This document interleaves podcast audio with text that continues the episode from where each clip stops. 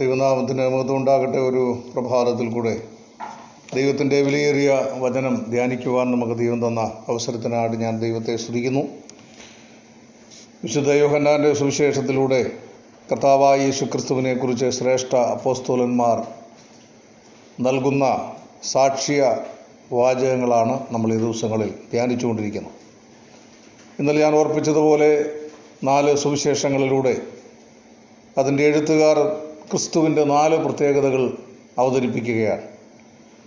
മത്തായി തന്റെ സുവിശേഷത്തിലൂടെ യേശു ക്രിസ്തു രാജാതി രാജാവായ ലോകത്തിന്റെ ഭരണം നടത്തുവാൻ മടങ്ങി വരുന്ന രാജധികാരമുള്ള ദൈവമാണ് എന്ന് പ്രഖ്യാപിക്കുന്നു. മർക്കോസസിന്റെ സുവിശേഷത്തിലൂടെ ദൈവം മനുഷ്യനായി ലോകത്തിൽ ഇറങ്ങി വന്ന് ദാസ്യ ശുശ്രൂഷ ചെയ്ത് ക്രൂശിലെ മരണത്തോളം അനുസരണമുള്ളവനായി തീർന്ന ഒരു ശ്രേഷ്ഠ ദാസനെക്കുറിച്ച് പ്രഖ്യാപിക്കുകയാണ് ലൂക്കോസസിന്റെ സുവിശേഷത്തിലൂടെ ഒരു പൂർണ മനുഷ്യൻ ദൈവത്തിന്റെ പ്രമാണങ്ങളെല്ലാം അനുസരിച്ചുകൊണ്ട് ദൈവത്തിന്റെ ന്യായപ്രമാണം ഒരു വള്ളിപുള്ളി പോലും തെറ്റാതെ ഭൂമിയിൽ അനുസരിച്ച് ക്രിസ്തു വന്ന ഏകപുരുഷൻ എന്ന് ലോകചരിത്രത്തിന് പറയേണ്ടി വരുന്ന തരത്തിൽ ക്രിസ്തുവിനെ ലോകത്തിൽ അവതരിപ്പിക്കുന്ന ഒരു പരിപൂർണ മനുഷ്യനായി പൂർണ ദൈവമെങ്കിലും പൂർണ മനുഷ്യനായി. ഒരു മനുഷ്യൻ എങ്ങനെ ലോകത്തിൽ ജീവിക്കുമോ അതുപോലെ തന്നെ ജീവിച്ച് തന്റെ മനുഷ്യത്വത്തിൽ പൂർണത തെളിയിച്ച വ്യക്തിയാണ് ക്രിസ്തു. പൂർണ ദൈവമായിരുന്ന ക്രിസ്തു തന്റെ മനുഷ്യത്വത്തിൽ മാനുഷികമായ തന്റെ ഒരാവശ്യങ്ങൾക്ക് വേണ്ടിയും ദൈവത്തെ ഉപയോഗിച്ചില്ല എന്നുള്ളത് വളരെ അത്ഭുതകരമായിരിക്കുന്ന ഒരു കാര്യമാണ്. നമുക്കറിയാം യേശുവിന്റെ ജനനം തന്നെ നമ്മൾ പരിശോധിക്കുമ്പോൾ നസ്രത്തിലെ ആ ബേദലഹേമിലെ ഓരോ ഭവനങ്ങളിലും യോസഫും മറിയയും ഒരു രാത്രി മുഴുവൻ തന്റെ ഭാര്യയ്ക്ക് പ്രസവത്തിനായിട്ട് ഒരിടം ലഭിക്കേണ്ടതിന് വേണ്ടി അന്വേഷിച്ച് നടന്നു. എന്നാൽ നമ്മൾ വായിക്കുന്നത് ഒരു ഭവനങ്ങൾ പോലും അവർക്ക് തുറന്നു കൊടുത്തില്ല. ഈ പ്രപഞ്ചത്തിന്റെ സൃഷ്ടിതാവായ ദൈവത്തിന് തന്റെ പുത്രൻ ഒരു രാജകൊട്ടാരത്തിൽ ജനിക്കുവാൻ അനു അനുവാദം കൊടുക്കാമായിരുന്നു. പക്ഷേ യേശുവിന്റെ അമ്മയായ മറിയ യേശുവിനെ പ്രസവിച്ചത് വഴിയോരത്തെവിടെയാണ്? പ്രസവിച്ചതിന് ശേഷമാണ് വഴിയമ്പലത്തിൽ കൊണ്ടുപോയി അവിടെ കിടത്താമെന്ന് വിചാരിച്ചപ്പോൾ അവിടെ അവർക്ക് അവർക്ക് ഇടമില്ലായിരുന്നു എന്നാണ്. എന്ന് പറഞ്ഞാൽ അവരെ അവിടെ കിടത്തിയില്ലെന്ന് അതിന്റെ അർത്ഥം. പിന്നീടാണ് ഏതോ ഒരു നല്ലവനായ മനുഷ്യന്റെ പുൽത്തൊഴുത്തിൽ ക്രിസ്തുവിന്റെ ആ ശരീരം അല്ലെങ്കിൽ കർത്താവിന്റെ യേശു ശിശു വന്നപ്പോൾ അദ്ദേഹത്തിന് കിടക്കാൻ അവസരമുണ്ടായി. പിന്നീട് അദ്ദേഹത്തിന്റെ മുപ്പത്തി മൂന്നര വർഷക്കാലത്തെ ജീവിതം നിങ്ങൾ പരിശോധിച്ചാൽ ഒരിടത്ത് പോലും ദൈവത്വം കർത്താവ് തനിക്ക് വേണ്ടി ഉപയോഗിച്ചില്ല. പീലാത്തോസിന്റെ മുമ്പിൽ പിടിച്ച് കെട്ടപ്പെട്ടവനായി നിന്നപ്പോൾ കർത്താവ് പറഞ്ഞല്ലോ ഞാൻ ആവശ്യപ്പെട്ടാൽ ലഗ്യോനിലധികം ദൂതന്മാരെ എന്ന് പറഞ്ഞാൽ കോടാനുകോടി ദൂതന്മാരെ എന്റെ ആവശ്യത്തിന് വേണ്ടി സ്വർഗം വിട്ടുതരും. ഒരു ദൂതൻ ഒരു ലക്ഷത്തി എൺപത്തി അയ്യായിരം പേരെ കൊന്നതാണ് ഒരു ദൂതൻ. ഒരു ദൂതന്റെ ശക്തി അത്രയും വലുതുണ്ട്. അങ്ങനെയാണെങ്കിൽ ഒരു ലഗ്യോൺ ദൂതന്മാരെന്ന് പറഞ്ഞാൽ എത്ര ഭയങ്കര ഈ പ്രപഞ്ചം മുഴുവൻ നിയന്ത്രിക്കാൻ കഴിവുള്ള ദൈവദൂതന്മാരുടെ സൈന്യം ദൈവത്തിനുണ്ട്. പക്ഷേ അവിടെയൊന്നും ദൈവത്തെ ഉപയോഗിച്ചില്ല. ക്രൂശിലെ ഓരോ നിമിഷവും നമ്മൾ പരിശോധിച്ചാൽ യേശു ക്രിസ്തു തനിക്ക് വേണ്ടി ദൈവത്തെ ഉപയോഗിച്ചില്ല. ഒരു പൂർണ മനുഷ്യനെന്ന നിലയിൽ പാപമൊഴിയ സകലത്തിലും നമുക്ക് തുല്യമായി പരീക്ഷിക്കപ്പെടുകയായിരുന്നു ക്രിസ്തു. ലോകത്തിലെ മനുഷ്യവർഗത്തിന്റെ പാപം ഏറ്റെടുത്ത ക്രിസ്തുവിനെ നമുക്ക് ലൂക്കോസിന്റെ സുവിശേഷത്തിൽ കാണുവാൻ കഴിയും. യോഗനാന സുവിശേഷമാണല്ലോ നമ്മൾ ധ്യാനിക്കുന്ന ഈ സുവിശേഷത്തിൽ യേശു ക്രിസ്തു സർവശക്തനായ ദൈവം എന്നുള്ളതാണ് യോഹന്നാൻ പരിചയപ്പെടുത്തുന്നതിന്റെ പ്രധാനപ്പെട്ട കാര്യം. അതിന് ഏറ്റവും പ്രധാനപ്പെട്ട ഒരു കാരണമെന്ന് പറയുന്നത് യേശുക്രിസ്തുവിന്റെ രാജത്വം പ്രഖ്യാപിച്ചപ്പോൾ നമുക്കറിയാം യേശുക്രിസ്തു രാജാവാണെന്ന് അദ്ദേഹത്തിന്റെ ജന്മത്തിൽ ആദ്യമായി ലോകത്തിൽ പ്രഖ്യാപിച്ചത് സാധാരണക്കാരല്ല. ലോകത്തിലെ വിദ്വാൻമാരാണ് അല്ലെങ്കിൽ സയന്റിസ്റ്റുകളാണ്. അല്ലാതെ ക്രിസ്തുവിന് വേണ്ടി എപ്പോഴും മുക്കുവന്മാർ മാത്രമേ ഉള്ളൂ എന്നൊക്കെയുള്ള ആളുകളുടെ പരാമർശം ഒരിക്കലും ശരിയല്ല. ഇന്ന് ലോകത്തിലെ ഏറ്റവും അധികം ആളുകൾ അംഗീകരിക്കുന്ന ഏറ്റവും അധികം ആളുകൾ സ്നേഹിക്കുന്ന ഏറ്റവും അധികം ആളുകൾ പണം മുടക്കുന്ന ഒരേ ഒരു കാര്യം യേശുക്രിസ്തു എന്ന പേരിലാണ്. ഇന്ന് ലോകത്തിൽ ഏറ്റവും അധികം ജനങ്ങൾ അംഗീകരിക്കുന്ന ഏക പുരുഷനും കർത്താവായ യേശുക്രിസ്തു മാത്രമാണ്.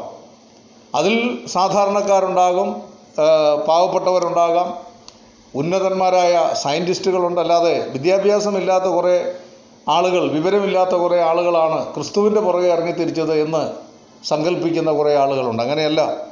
ക്രിസ്തുവിന്റെ ജന്മത്തിൽ തന്നെ അദ്ദേഹത്തെ സംബോധന ചെയ്യുവാൻ ദൈവം അയച്ചത് സയന്റിസ്റ്റുകളെയാണ് നിങ്ങൾ മനസ്സിലാക്കണം അവർ കർത്താവിനെ അന്വേഷിച്ച് വന്നപ്പോൾ ഒരു വീട്ടിൽ അവർക്ക് താമസിക്കാൻ അവസരമുണ്ടായി. ആ സമയത്ത് ക്രിസ്തു ജനിച്ചു കഴിഞ്ഞ് ഒരു പക്ഷേ ഒന്നോ രണ്ടോ ദിവസം കഴിഞ്ഞപ്പോൾ ഏതെങ്കിലും ഒരു ഭവനം അവർക്ക് ലഭിച്ചു കാണുമെന്നാണ് നമ്മൾ മനസ്സിലാക്കുന്നത് ആ വീട്ടിൽ ചെന്ന് ശിശുവിനെ അമ്മയായ മറിയോട് കണ്ട് കണ്ട് നിങ്ങളവിടെ വായിച്ചു നോക്കണം. വീണ് അവരെ നമസ്കരിച്ചു എന്നല്ല. പിന്നെന്താ? വീണ് അവനെ നമസ്കരിച്ചു. വിവരമുള്ളതിന്റെ ഒരു തെളിവാണ് മനസ്സിലായോ? വീണ് അവനെ നമസ്കരിച്ചു. ആരാധിക്കാൻ ആരാധന സ്വീകരിപ്പാൻ യോഗ്യതയുള്ള ഒരേ ഒരു വ്യക്തി സർവശക്തനായ ദൈവോത്തരനാണെന്ന് ലോകത്തിലെ സയന്റിസ്റ്റുകൾക്ക് മനസ്സിലായി. അവർ യഹൂദന്മാരല്ല അവർ വേദപുസ്തകമായിട്ടൊരു ബന്ധമുള്ളവരല്ല.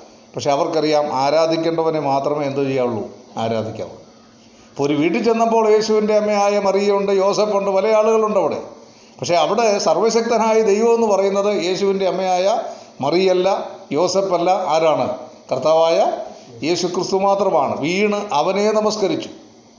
അപ്പോഴവരുടെ മനസ്സിൽ പോലും ആ, ക്രിസ്തുവിനെക്കുറിച്ചുള്ള ധാരണ എത്ര വലുതായിരുന്നു എന്നുള്ളത് നമുക്ക് മനസ്സിലാക്കാനായിട്ട് സാധിക്കും. ഒരു വീട്ടിൽ ചെന്നാൽ സാധാരണ സാധാരണ കാഴ്ചപ്പാടേ ഉള്ളെങ്കിൽ അവിടെ ജനിച്ച ഒരു ശിശുവിനേക്കാൾ വലുതാണ് ആ വീട്ടിലെ യേശുവിന്റെ അമ്മയായ മറിയും യോസഫും ഒക്കെ മനുഷ്യന്റെ ദൃഷ്ടിയിൽ ഒരു ശിശുവിനേക്കാൾ വലുതാണ്. നമസ്കരിക്കേണ്ടത് ആ ഘട്ടത്തിൽ ആരെയായിരുന്നു? അവരെയായിരുന്നു. പക്ഷേ അവരല്ല ദൈവം അവരല്ല സർവശക്തനായ ദൈവം. ക്രിസ്തു തന്നെയാണ് ദൈവമെന്ന് ഈ വിദ്വാൻമാർക്ക് തിരിച്ചറിയാൻ സാധിച്ചു. അതുകൊണ്ടാണ് വീണ് അവനെ നമസ്കരിച്ചു എന്ന് വളരെ വ്യക്തമായി രേഖപ്പെടുത്തിയിരിക്കുന്നത്. അങ്ങനെ ക്രിസ്തുവിന്റെ പിന്നാലെ ഇറങ്ങിത്ത അപ്പോൾ രാജത്വം അവർ പ്രഖ്യാപിച്ചപ്പോൾ യഹൂദന്മാരുടെ രാജാവായി പിറന്നവൻ എവിടെ എന്ന് ചോദിച്ചപ്പോൾ അതിനെതിരെ എന്തോ ചെയ്തു? ശബ്ദം ഉയരുകയുണ്ടായി. ഹെരോദാവിന്റെ കൊട്ടാരം തന്നെയാണ് അതിനു വേണ്ടി ശബ്ദമുയർത്തിയത് എന്താണ് ഈ വിദ്വാൻമാരോട് പറഞ്ഞത്? നിങ്ങൾ പോയി ശിശുവിനെ കണ്ടെത്തി കഴിഞ്ഞാൽ എന്തോ ചെയ്യണം? എനിക്കും അവനെ ചെന്നൊന്ന് കാണാൻ വേണ്ടി നിങ്ങൾ തിരിച്ചു വന്ന് എന്തോ ചെയ്യണം എന്നോട് പറയാം പക്ഷേ വിദ്വാൻമാർ തിരിച്ച് കൊട്ടാരത്തിലേക്ക് പോയില്ല. നക്ഷത്രം അവരെ വേറെ വഴിയെ പറഞ്ഞു വിട്ടു. എന്താ കാരണം? ഇയാൾ ഈ ശിശുവിനെ കാണാൻ ആഗ്രഹിച്ച് എന്തിനു വേണ്ടിയാണ് അതിനെ കൊന്നുകളയാൻ വേണ്ടിയാണ് ഇപ്പം രാജത്വം പ്രഖ്യാപിച്ചപ്പോൾ അത് അംഗീകരിക്കാനായിട്ട് ലോകത്തിലെ ഭരണാധിപന്മാരെന്ന് തയ്യാറായില്ല. ഇന്നും അത് തന്നെയാണ് ലോകത്തിൽ യേശുക്രിസ്തുവിന്റെ ലോകഭരണം ദൈവം പ്രഖ്യാപിച്ചതാണ്. രണ്ടാം സങ്കീർത്തനം നമ്മൾ ഒരിക്കൽ ഇവിടെ പഠിച്ചപ്പോൾ ഞാനത് ഓർപ്പിച്ചതാണ്. ഞാൻ എന്റെ രാജാവിനെ വാഴിച്ചിരിക്കുന്നു. ഈ ലോകത്തിന്റെ ഭരണം ക്രിസ്തു ഏറ്റെടുക്കാൻ പോവുകയാണ്. പക്ഷേ അത് അംഗീകരിക്കാൻ ലോകത്തിലെ ഒരു നേതാക്കന്മാരും തയ്യാറല്ല. അതുകൊണ്ടാണ് രണ്ടാം സങ്കീർത്തനത്തിന്റെ ഒന്നാം വാക്യത്തിൽ ഇങ്ങനെ വായിക്കുന്നത് ജാതികൾ കലഹിക്കുന്നു വംശങ്ങൾ വ്യർത്ഥമായി നിരൂപിക്കുന്നു യഹോവയ്ക്കും അവന്റെ അഭിഷക്തനും വിരോധമായി ഭൂമിയിലെ രാജാക്കന്മാർ എന്ത് ചെയ്യുന്നു? മനസ്സിലായോ? അവർക്ക് ഇത്രയും കാലം ഭരിക്കാൻ ദൈവം തമ്പുരാൻ അനുവാദം കൊടുത്താണ് ഒരു ഗുണവും മണവും ഇല്ലാത്തവനൊക്കെ ലോകത്തിന്റെ ഭരണം നടത്താനായിട്ടുള്ള അനുവാദം ആര് കൊടുത്താ? ദൈവം കൊടുത്ത. തിയോക്രസിയാണ് ഈ ലോകത്തിൽ പണ്ട് നടന്നത്. ആ തിയോക്രസിയിൽ നിന്ന് മാറി പിന്നെ രാജാധികാരത്തിലേക്ക് മനുഷ്യ അധികാരത്തിലേക്ക് വരാൻ കാരണം ജനങ്ങൾ പറഞ്ഞു ഞങ്ങൾക്ക് മറ്റ് ജാതികൾക്കുള്ളതുപോലെ ഒരു രാജാവിനെ ഞങ്ങൾക്ക് വേണം. ഇസ്രയേലാണ് ആവശ്യപ്പെട്ടത്. അങ്ങനെ ആദ്യം ഒരു രാജാവിനെ അവർക്ക് വാടിച്ചു കൊടുത്തു. ശൗലെന്ന് പറയുന്ന രാജാവ് എന്ന് പറഞ്ഞാൽ കണ്ടാൽ രാജാവാണെന്ന് വ്യക്തമായിട്ട് തോന്നും. പക്ഷേ അവന്റെ സ്വഭാവം ഒരിക്കലും രാജാവിന്റെ അല്ല. അന്നാണ് ഈ രാജകീയ ഭരണം തുടങ്ങിയത്. പിന്നീട് വന്ന് വന്നാണ് ഡെമോക്രസിയിലേക്ക് എത്തിയത്. ഇതെല്ലാം ദൈവ ദൈവം കൊടുത്തതാണ്. ഏത് ഭരണാധിപനാണെങ്കിലും അയാൾക്ക് വിദ്യാഭ്യാസമുണ്ടെങ്കിലും ഇല്ലെങ്കിലും ഒക്കെ അയാൾ അധികാരത്തിലിരിക്കുന്നതിന്റെ കാരണമെന്ന് പറയുന്നത് ദൈവം അല്ലെങ്കിൽ പ്രപഞ്ചത്തിന്റെ സിട്ടിതാവായ ദൈവം ആ വ്യക്തിക്ക് അതിനുള്ള അനുവാദം കൊടുത്തതുകൊണ്ടാണ്. എന്നാൽ അതിനൊരു കാലഘട്ടം ദൈവം നിശ്ചയിച്ചിട്ടുണ്ട്. അതിനൊരു ലിമിറ്റേഷൻ ദൈവം വെച്ചിട്ടുണ്ട്. ആ സമയം കഴിയുമ്പോൾ അവർ ആ ഭരണം വിട്ട് യഥാർത്ഥ രാജാവിന് സന്തോഷത്തോടെ എന്തോ ചെയ്യണം? കൈമാറേണ്ടതിന് പകരം എന്താണ് നടക്കുന്ന? സംഗീതത്തെ പറയുന്നത് ജാതികൾ കലഹിക്കുന്നു വംശങ്ങൾ വ്യർത്ഥമായി നിരൂപിക്കുന്നു. യഹോവയ്ക്കും അവന്റെ അഭിഷക്തനും വിരോധമായി ഭൂമിയിലെ രാജാക്കന്മാർ ഒരുമിച്ച് കൂടിയിട്ട് പറയുകയാണ് നാം അവരുടെ കയറുകളെ പൊട്ടിച്ച് എറി. എന്ന് പറഞ്ഞാൽ ദൈവത്തിന്റെ നിയമങ്ങളും ദൈവത്തിന്റെ ചട്ടങ്ങളും പൊട്ടിച്ചെറിയാൻ ഭൂമിയിലെ രാജാക്കന്മാർ ഒന്നിച്ചെഴുന്നേക്കുന്ന ഒരു കാലം. പത്രങ്ങളൊന്ന് വായിച്ചു നോക്ക്. വാർത്താ മാധ്യമങ്ങൾ വായിച്ചു നോക്ക്. ലോകത്തിലെ ഭരണാധിപന്മാർ മുഴുവൻ ഇപ്പോൾ ചെയ്യുന്ന പരിപാടി എന്താ? ദൈവം വെച്ച നിയമങ്ങളും ചട്ടങ്ങളും മുഴുവൻ തകർത്ത് തരിപ്പണമാക്കുക. സാധുക്കളോടും ദരിദ്രന്മാരോടും പാവപ്പെട്ട ജനവിഭാഗങ്ങളോടും മനസാക്ഷി പ്രകടിപ്പിക്കണമെന്നും അവരെ പട്ടിണിയില്ലാതെ ജീവിക്കാൻ അനുവദിക്കണമെന്നൊക്കെയാണ് ദൈവം രാജാക്കന്മാരോട് പറഞ്ഞത്. പക്ഷേ ഇന്നിപ്പോൾ ലോകത്ത് സംഭവിക്കുന്ന എന്താ ധനമുള്ളവൻ ധാരാളമായിട്ട് ധനമുണ്ടാക്കുന്നു. പാവപ്പെട്ടവൻ എന്ത് ചെയ്യുക ഒന്നുമില്ലാത്തവനായി മാറുക. ഭരണാധിപന്മാരെല്ലാം ആരുടെ പുറകെയാണ്? പാവപ്പെട്ടവന്റെ പുറകെയല്ല. അവൻ മരിച്ചാലും ജീവിച്ചാലും ഇവിടെ ആർക്കും വിഷയമല്ല. അവൻ പട്ടിണി കിടന്നാലും ആർക്കും വിഷയമല്ല. പക്ഷെ അവരെല്ലാം ആരുടെ പുറകെയാണ്? ഇവിടെ പലരും പറയുന്നത് പോലെ കോർപ്പറേറ്റുകളുടെ പുറകെയാണ്. അതിനെ ഞാൻ കുറ്റപ്പെടുന്നില്ല കാരണം രാഷ്ട്രീയ പ്രസ്ഥാനങ്ങൾക്കും മതനേതാക്കന്മാർക്കും അതുപോലെ തന്നെ രാജാക്കന്മാർക്കും പണം കിട്ടണമെങ്കിൽ പാവപ്പെട്ടവന്റെ കയ്യിൽ ഇന്നൊന്നും ഇല്ല. അതുകൊണ്ട് ദൈവം വെച്ച നിയമങ്ങൾ മുഴുവൻ ഇന്ന് ലോകത്ത് തകർത്തെറിയുക പക്ഷേ ആ തകർത്തെറിയുമ്പോൾ എനിക്ക് അത്ഭുതം തോന്നുന്ന കാര്യം സ്വർഗത്തിൽ വസിക്കുന്നവൻ അവരെ നോക്കി എന്തോ ചെയ്യുക. എന്താണ് ആ വാക്കിന്റെ അർത്ഥം? ഇവരെല്ലാം ഈ പരിപാടികളെല്ലാം കാണിക്കുമ്പോൾ ദൈവം ചിരിക്കുന്നതിന്റെ കാരണം എന്താ? സ്വയം കസേര ഒഴിയാൻ അവർ സന്നദ്ധത പ്രകടിപ്പിക്കുന്നു അതിന്റെ അർത്ഥം. അതായത് ഇത്രയേ ഉള്ളൂ ഒരു കമ്പനിയിൽ ഒരാളെ ഒരു സിഇഒ ആയിട്ടോ അല്ലെങ്കിൽ ഒരു പ്രധാനപ്പെട്ട സ്ഥാനത്തേക്ക് അപ്പോയിന്റ് ചെയ്തു പക്ഷേ ആ ആ ജോലിയിൽ ഇരിക്കുമ്പോൾ അവിശ്വസ്ത കാണിക്കുന്നുവെന്ന് ആ കമ്പനിക്ക് തോന്നിക്കഴിഞ്ഞാൽ കമ്പനിക്ക് ഈ ഇപ്പം ഇരിക്കുന്ന ആളിനേക്കാൾ കുറച്ചുകൂടെ നല്ല ഒരാൾ അവരുടെ കാറ്റ് ഇപ്പോൾ നമുക്കറിയാമല്ലോ ഇപ്പോൾ ഇന്ന് ഈ പുതിയ പുതിയ പഠിച്ചിറങ്ങുന്ന പിള്ളേരൊക്കെ പഴയ ആളുകളെക്കാൾ എഫിഷ്യന്റാണ് അപ്പോൾ ധാരാളം വേക്കൻസികൾ ഒഴിഞ്ഞു കിടക്കുക. അപ്പോൾ കമ്പനിക്ക് ഇപ്പോൾ നിലവിലിരിക്കുന്ന ഒരാളെ മാറ്റി പുതിയ ഒരാളെ ആക്കിയാൽ ഇപ്പോൾ കൊടുക്കുന്നതിന് നേരെ ശമ്പളം കൊടു പകുതി കൊടുത്താൽ മതി. നല്ല ക്വാളിറ്റി അപ്പോൾ ഈ ഇരിക്കുന്ന ആൾ എന്തെങ്കിലും അവർ അവിശ്വസ്ത കാണിച്ചാൽ ഈ കമ്പനിയുടെ ഉടമസ്ഥർ സന്തോഷിക്കുകയാണ്. എന്താ കാരണം? ഇയാളെ പറഞ്ഞു വിടാൻ ബുദ്ധിമുട്ടായിരുന്നു. പക്ഷേ ഇപ്പോൾ പറഞ്ഞു വിടാനുള്ളൊരു വഴി ഉണ്ടായി. പറഞ്ഞു മനസ്സിലായോ? ഇതാണ് ലോകത്തിൽ സംഭവിക്കുന്നത്. ഈ രാജാക്കന്മാരും ഈ ഭരണാധിപന്മാരും ദൈവത്തിനെതിരായി പ്രവർത്തിക്കുമ്പോൾ ജനങ്ങൾക്കെതിരായി പ്രവർത്തിക്കുമ്പോൾ പാവപ്പെട്ടവർക്കെതിരായിട്ട് പ്രവർത്തിക്കുമ്പോൾ സ്വയം ഞങ്ങൾ കസേര ഒഴിയാൻ സന്നദ്ധത പ്രകടിപ്പിക്കുന്നു ഞാൻ ഒരു കാര്യം വ്യക്തമായിട്ട് പറയും. ഏത് ഭരണാധിപനാണെങ്കിലും പാവപ്പെട്ട ജനവിഭാഗങ്ങളോട് കരുണ കാണിക്കുന്ന ഒരുത്തരെയും നശിപ്പിക്കാൻ ദൈവം ഒരിക്കലും കൂട്ട് നിൽക്കത്തില്ല. നമുക്കിഷ്ടമില്ലാത്തവരാണെന്ന് പറഞ്ഞാൽ പോലും അത് ദൈവത്തിന്റെ പദ്ധതിയാണ്. അതുകൊണ്ട് സ്വർഗത്തിൽ വസിക്കുന്നവൻ അവരെ നോക്കി ചിരിക്കുന്നു. എന്നിട്ട് അതിന്റെ താഴെ എന്താ പറഞ്ഞേ? ഞാൻ എന്റെ രാജാവിനെ സിയോനിൽ വാഴിക്കുമെന്നല്ല പിന്നെന്താ? വാഴിച്ചിരിക്കുന്നു അപ്പോയിന്റഡ് അതുകൊണ്ട് ഒരു വസ്തുത ദൈവമക്കൾ മനസ്സിലാക്കിക്കോണം. യേശുക്രിസ്തു ലോകത്തിന്റെ ഭരണം ഏറ്റെടുക്കാൻ പോവുകയാണ്. ആരൊക്കെ അതിനെ എതിർത്താലും ആരൊക്കെ അത് നടക്കത്തില്ലെന്ന് പറഞ്ഞാലും വിശ്വാസികൾക്ക് തന്നെ ഇപ്പോൾ ഒരു സംശയമുണ്ട്. ഇതൊക്കെ നടക്കാൻ പോകുന്ന കാര്യങ്ങളൊക്കെ ആണോ? ഇപ്പോൾ കൊറോണ വന്നപ്പോഴത്തേക്ക് ചിലർ പറയാൻ തുടങ്ങി ദൈവത്തിന് പോലും നമ്മളെ രക്ഷിക്കാൻ പറ്റിയല്ല. അപ്പോൾ അങ്ങനെയൊക്കെയുള്ള ചിന്തകളിലേക്ക് മനുഷ്യൻ വിശ്വാസത്തിൽ കർത്താവ് പറഞ്ഞല്ലോ താൻ മടങ്ങി വരുമ്പോൾ ഭൂമിയിൽ വിശ്വാസം കണ്ടെത്തുമോ? എന്ന് പറഞ്ഞാൽ ഭൂമിയിലുള്ള മനുഷ്യന്റെ വിശ്വാസം ശോഷിച്ച് ദൈവമുണ്ടെന്ന് പോലുമുള്ള വിശ്വാസത്തിൽ മനുഷ്യൻ പരാജയപ്പെട്ടു പോകുന്ന തലത്തിലാണ് യേശു ക്രിസ്തു ലോകത്തിന്റെ ഭരണം പിടിച്ചെടുക്കാനായിട്ട് പോകുന്നത്. അത് വളരെ പ്രധാനപ്പെട്ട കാര്യമാണ്. അതുകൊണ്ട് രാജാധികാരൻ പിന്നീട് ദാസനായി ലോകത്തിൽ വന്നു. ആ ദാസത്യം ഏറ്റെടുക്കാൻ കർത്താവ് പറഞ്ഞു ഞാൻ ചെയ്തത് നിങ്ങളും തമ്മിൽ തമ്മിൽ എന്തോ ചെയ്യണം. ചെയ്യണം. അത് ചെയ്യാൻ ജനങ്ങൾ തയ്യാറായില്ല. ഒരു പൂർണ മനുഷ്യനായി ക്രിസ്തു ലോകത്തിൽ വന്നത് നമ്മളെയൊക്കെ പൂർണതയിലേക്ക് കൊണ്ടുവരുവാനാണ്. അതും ചരിത്രത്തിൽ നടക്കുന്നില്ല. അതുപോലെ തന്നെ ഒരു പ്രധാനപ്പെട്ട വിഷയമാണ് യേശുക്രിസ്തുവിന്റെ ദൈവത്വം. യേശുക്രിസ്തുവിന്റെ ദൈവത്വത്തിനെതിരായി ചോദ്യം ചെയ്യൽ തുടങ്ങിയത് ഈ അടുത്ത കാലത്തൊന്നുമല്ല ഒന്നാം നൂറ്റാണ്ടിൽ തന്നെ. യോഹന്നാൻ ഈ സുവിശേഷം എഴുതിയതിന്റെ ഏറ്റവും പ്രധാനപ്പെട്ട കാര്യം നോസ്റ്റിക് തത്വചിന്തകന്മാർ. അവരെന്ന് ലോകത്ത് പ്രചരിപ്പിച്ചു. പ്രത്യേകിച്ച് യവന സംസ്കാരത്തിൽ നിന്നിച്ച് അന്നത്തെ ലോകത്തിലെ ഏറ്റവും വലിയ തത്വജ്ഞാനികൾ എന്നറിയപ്പെട്ടിരുന്ന യവനന്മാരാണ്. ആ ഗ്രീക്ക് തത്വജ്ഞാനമാണായിരുന്നു ലോകത്തിലെ ഏറ്റവും പ്രധാനപ്പെട്ട കാര്യം. അവർ ലോകത്തോടൊരു പ്രഖ്യാപനം നടത്തി. ഈ ക്രിസ്ത്യാനികൾ പറയുന്ന യേശു ഒരിക്കലും ആരല്ല. ദൈവമല്ല ഒരു സാധാരണ മനുഷ്യനാണ്. മറിയുടെയും യോസഫിന്റെയും മകനായി സാധാരണക്കാരനായി ജനിച്ച് ജീവിച്ച് ഒരു വിപ്ലവകാരിയായി കുറേ ആളുകളെ കൂട്ടിക്കൊണ്ടുവന്ന് അന്നത്തെ മതത്തിനും മത നേതാക്കന്മാർക്കും രാഷ്ട്രീയ നേതൃത്വത്തിനെതിരായി ശബ്ദമുയർത്തേണ്ട ഫലമായി. റോമൻ ഗവൺമെന്റ് തൂക്കി കൊന്ന ഒരു വ്യക്തിയാണ് ആര്? യേശു. അയാൾ അദ്ദേഹം ഉയർത്തെഴുന്നേറ്റിട്ടില്ല. ഒരു പ്രത്യേകതയുമില്ല എന്നുള്ള ശക്തമായ പ്രഭാഷണങ്ങൾ യവന സംസ്കാരത്തിൽ നിന്ന് അക്കാലത്തുണ്ടായി. നമുക്കറിയാമല്ലോ പ്രഭാഷകന്റെ പ്രഭാഷണത്തിന്റെ കഴിവ് സ്വാധീനിക്കാൻ സാധ്യതയുണ്ട് ആളുകളെ. നമ്മൾ എന്ത് തെറ്റായ കാര്യങ്ങളാണ് പ്രസംഗിക്കുന്നതെങ്കിലും ആ പ്രസംഗിക്കുന്ന ആളിന്റെ കഴിവനുസരിച്ച് കുറേയെങ്കിലുമൊക്കെ ആളുകൾ എന്തോ ചെയ്യും. അത് വിശ്വസിച്ചു പോവും. അതുകൊണ്ട് അന്നുള്ള വിശ്വാസികളെയും അന്നുള്ള മേഖലകളെയും യേശുക്രിസ്തു ദൈവമാണ് എന്ന് പറയുമ്പോൾ അംഗീകരിക്കാൻ വളരെ ചുരുക്കം ചില ആളുകൾ മാത്രമേ അന്നുണ്ടായിരുന്നുള്ളൂ യേശുക്രിസ്തുവിന്റെ ദൈവത്വം അംഗീകരിക്കുന്നത്. ഇന്ന് അങ്ങനെയല്ല. ഒരു വസ്തുത ശരിയാണ്. ഇന്നിപ്പോൾ ഇന്നുണ്ട്. ഇന്നും ചില ക്രിസ്തീയ സമൂഹങ്ങൾ തന്നെ ക്രിസ്തീയ സമൂഹം എന്ന് പറയാൻ പറ്റിയല്ല ക്രിസ്ത്യാനികളല്ലവർ പക്ഷേ ക്രിസ്ത്യാനികൾ എന്ന പേരിൽ നടക്കുന്ന ചില ആളുകൾ ഇന്നും ഭവനങ്ങളിൽ വന്ന് എന്തോ പറയുന്നുണ്ട്? യേശു ദൈവമല്ല. പക്ഷേ അവരുടെ പ്രഭാഷണങ്ങൾക്കൊന്നും വലിയ കാര്യമൊന്നും അംഗീകരിക്കുന്നില്ല. കാരണം ഇന്ന് ലോകം യേശു ക്രിസ്തു ദൈവമാണെന്ന് എന്തോ ചെയ്തു? അംഗീകരിച്ചു കഴിഞ്ഞു. അതിവിടുത്തെ ക്രിസ്ത്യാനികൾ മാത്രമല്ല ലോകത്തിലെ എല്ലാ ജനവിഭാഗങ്ങളും എന്തോ ചെയ്തു? അംഗീകരിച്ചു കഴിഞ്ഞു. ക്രിസ്ത്യാനികൾ അംഗീകരിക്കുന്നതിനേക്കാൾ കൂടുതലുമായി. ഇവിടെ മറ്റു മതങ്ങൾ ഹിന്ദു ഹിന്ദു മതം ഉൾപ്പെടെയുള്ള മതങ്ങൾ യേശു ക്രിസ്തുവിന്റെ ദൈവത്വം അംഗീകരിച്ചു കഴിഞ്ഞിരിക്കുകയാണ്. ഈ യേശു ദൈവമല്ലെന്ന് ഏതെങ്കിലും ഒരു ഹിന്ദുവിന്റെ വീട്ടിൽ ചെന്ന് പറയാമോ?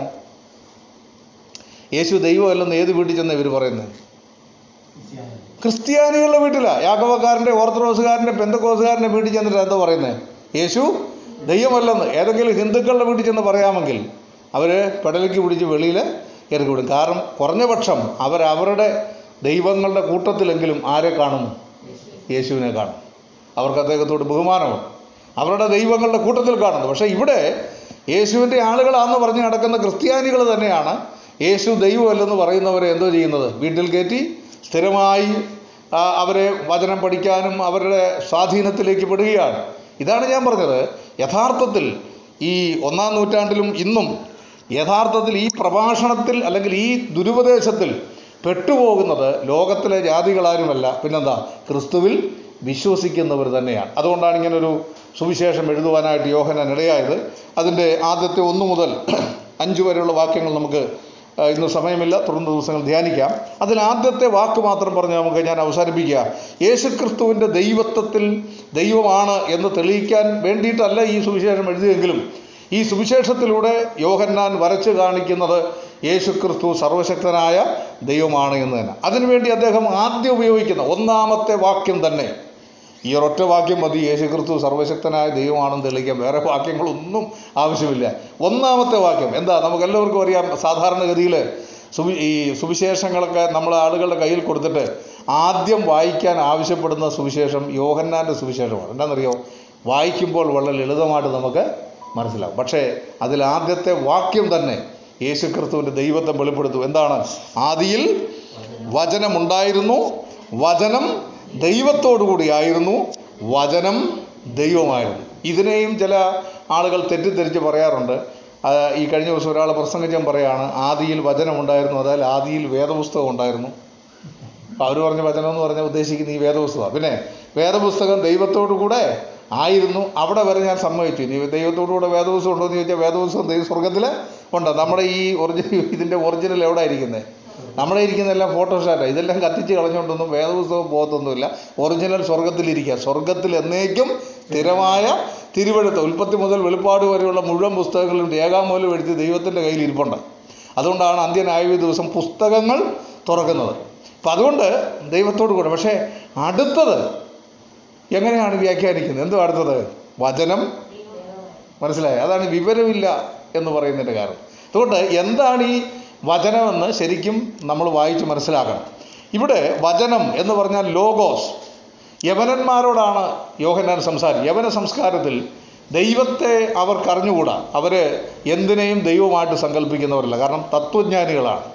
നമ്മളല്ലേ തത്വജ്ഞാനികളുടെ അടുക്കൽ ചെന്നിട്ട് ഇന്നതാ ഇന്നയാളാണ് ദൈവം ഇന്നതാണ് ദൈവം എന്ന് പറഞ്ഞാൽ അവർ അംഗീകരിക്കത്തില്ല അപ്പോൾ അതുകൊണ്ട് അവർ ഒരു അൺനോൺ ഗോഡ് എന്ന് പറഞ്ഞാൽ മനുഷ്യന് കാണാൻ പറ്റാത്ത മനുഷ്യന് ചിന്തിക്കാൻ പറ്റാത്ത മനുഷ്യർ ഒരിക്കലും എത്തപ്പെടാൻ പറ്റാത്ത എന്തോ ഒന്നാണ് ദൈവമെന്ന് അവർ ദൈവം എന്നവർ പേര് പറഞ്ഞില്ല. ഒരു ശക്തി പ്രപഞ്ചത്തിലുണ്ട് എന്നവർ പറഞ്ഞു. അതെ പവർ ആ പവറിന് അവർ കൊടുത്ത പേരാണ് എന്താ?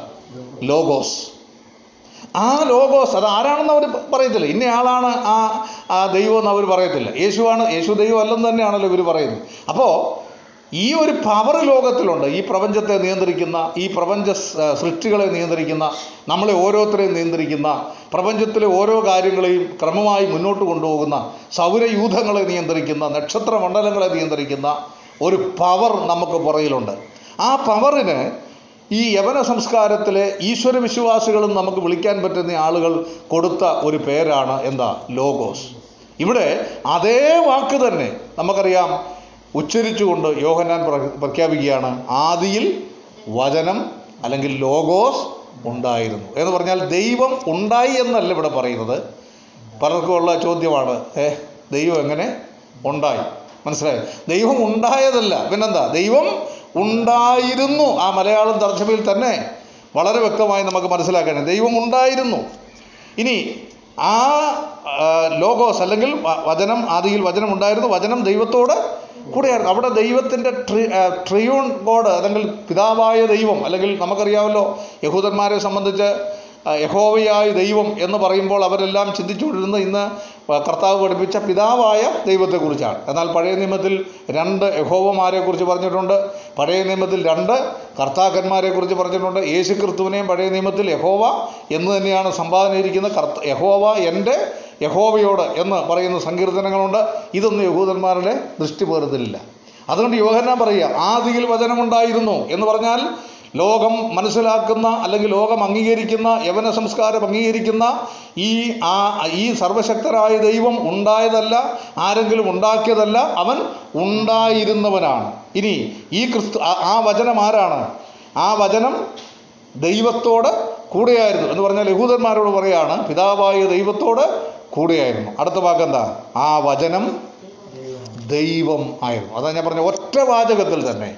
ലോഗോസ് കർത്താവായ യേശു ക്രിസ്തു ആണ് എന്ന് യോഹന്നാൻ ഇവിടെ തെളിയിക്കുന്നു.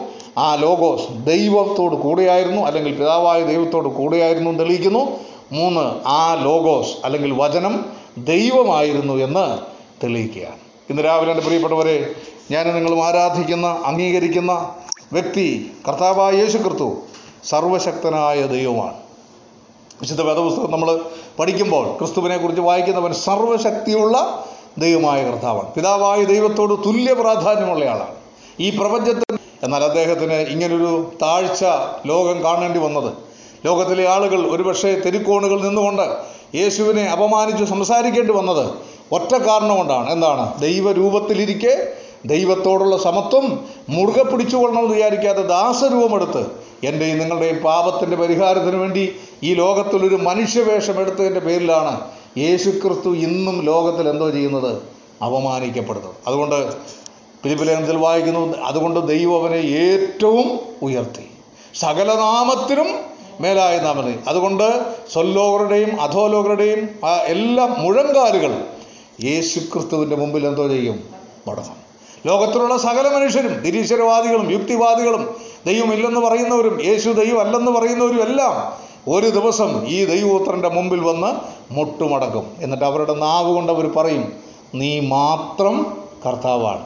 പക്ഷേ അന്ന് അങ്ങനെ പറയുന്നവരൊന്നും സ്വർഗത്തിൽ പോകത്തില്ല. നമ്മൾ വെളിപ്പാട് പുസ്തകത്തിൽ വായിക്കുന്നത് ഈ കർത്താവ് എന്ന് പറഞ്ഞിട്ട് ജീവപുസ്തകത്തിൽ പേരെഴുതപ്പെടാത്തതിന്റെ പേരിൽ അവരെവിടേക്ക് തള്ളും? നിത്യ നരകത്തിലേക്ക് തള്ളും. എന്നാൽ ഇന്ന് ഭൂമിയിൽ ഇരുന്നു കൊണ്ട് യേശു കർത്താവ് എന്ന് പറഞ്ഞാലുള്ള ഗുണം എന്താണെന്നറിയാമോ?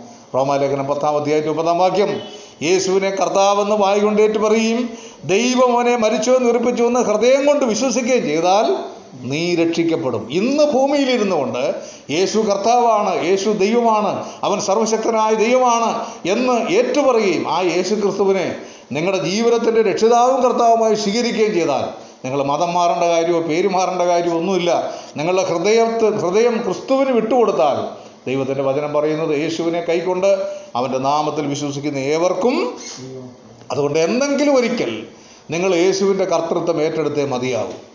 നിങ്ങൾ ഈ ലോകത്തിൽ നിന്ന് നിത്യ നരകത്തിലേക്ക് പോകുന്നതിന് മുമ്പ് നീ മാത്രം കർത്താവെന്ന് പറയേണ്ടി വരും. എന്നാൽ ഇന്ന് പറയേണ്ടി വരികയല്ല. ഗതികേട് കൊണ്ടാണ് അന്ന് പറയുന്നത്. ഇന്ന് അങ്ങനെയല്ല. സന്തോഷത്തോടെ. കർത്താവെ നീയാണ് എനിക്ക് വേണ്ടി ലോകത്തിലേക്ക് വന്നത്. നീയാണ് എന്റെ പാപങ്ങൾക്ക് പരിഹാരം വരുത്തത് ഈ ദുരന്തം നിറഞ്ഞ ലോകത്തിൽ അസമാധാനം നിറഞ്ഞ ലോകത്തിൽ പ്രശ്നങ്ങളുടെ പരിഹാരമില്ലാത്ത ലോകത്തിൽ ഓരോ ദിവസവും ദുരിതങ്ങളും പ്രയാസവും അനുഭവിക്കുന്ന ലോകത്തിൽ നമ്മളെ ധൈര്യപ്പെടുത്തുവാൻ ആശ്വസിപ്പിക്കുവാൻ കർത്താവ് എന്താ പറഞ്ഞത്? യേശു ക്രിസ്തു മരിച്ചു മൺമറഞ്ഞു കിടക്കുന്ന ഒരാളല്ല. അദ്ദേഹം മരണത്തെ വന്ന് ഉയർത്തെഴുന്നേറ്റ് ജീവിക്കുന്ന വ്യക്തിയാണ് മാത്രമല്ല ലോകാവസാനത്തിലും എല്ലാ നാളും ഞാൻ നിങ്ങളോട് കൂടെയുണ്ട് എന്ന് പറഞ്ഞ വ്യക്തിയാണ് എന്റെ പ്രിയപ്പെട്ടവരെ നമ്മുടെ ഏത് പ്രശ്നങ്ങളാണെങ്കിലും ഏത് രോഗമാണെങ്കിലും ഏത് ദുരിതമാണെങ്കിലും എന്തെല്ലാം മാനസിക വ്യതകൾ നമുക്കുണ്ടെങ്കിലും നിങ്ങൾക്കറിയാമോ? ദൈവത്തിന്റെ വചനം പഠിപ്പിക്കുന്ന ഒരു വലിയ സത്യമുണ്ട്. ഭൂലോകത്തിന് എന്ത് ഭവിക്കാൻ പോകുന്നു എന്ന് ഓർത്തുകൊണ്ട് ജാതികൾക്ക് നിരാശയോടുകൂടിയ പരിഭ്രമം ഉണ്ടാകും. ഈ നിരാശ മനുഷ്യന്റെ ഉള്ളിലേക്ക് വന്നാൽ ഉണ്ടാകുന്ന ഏറ്റവും വലിയ ദുരന്തം എന്താണെന്നറിയാമോ മനുഷ്യൻ ആത്മഹത്യ ചെയ്യാൻ തയ്യാറാകും. അതായത് ലോകത്തിൽ ഇനി സംഭവിക്കാൻ പോകുന്ന ഏറ്റവും വലിയ ദുരന്തം എന്ന് പറയുന്നത് ഈ ലോകത്തിൽ ഞങ്ങ- ഞങ്ങൾക്ക് ജീവിക്കണ്ട എന്ന് പറഞ്ഞുകൊണ്ട് വലിയൊരു പറ്റം ആളുകൾ സ്വയം മരിക്കാൻ സന്നദ്ധരാകാൻ പോകുന്നൊരു കാലത്തേക്ക് നമ്മൾ നീങ്ങുകയാണ്.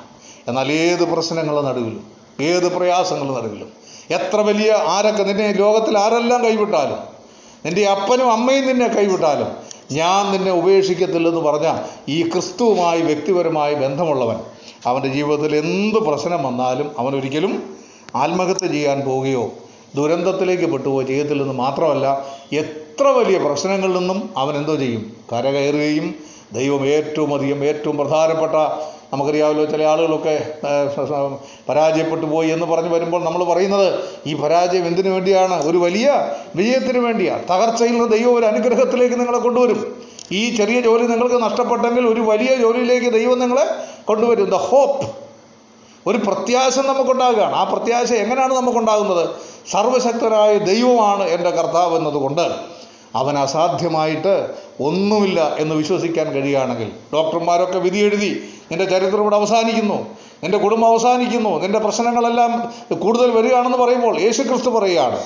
അസാധ്യമെന്ന് പറയുന്നത് എന്റെ നിഘണ്ടുവിലില്ല. ഇന്ന് പ്രഭാതത്തിൽ നമ്മുടെ കണ്ണുകളെ നമുക്കടച്ച് ഈ കർത്താവിന്റെ തിരുമ്പത്തേക്ക് നോക്കാം. നമ്മുടെ കർത്താവിനോട് നമുക്ക് പ്രാർത്ഥിക്കാം. പ്രശ്നങ്ങളും പ്രയാസങ്ങളും ദുരിതങ്ങളും നിറഞ്ഞ ലോകത്തിൽ.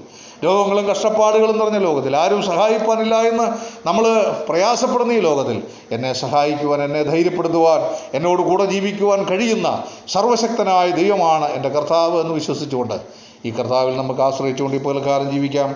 ദൈവം നമ്മളെ സഹായിക്കട്ടെ. ദൈവനാമം വാഴ്ത്തപ്പെടുമാറാകട്ടെ.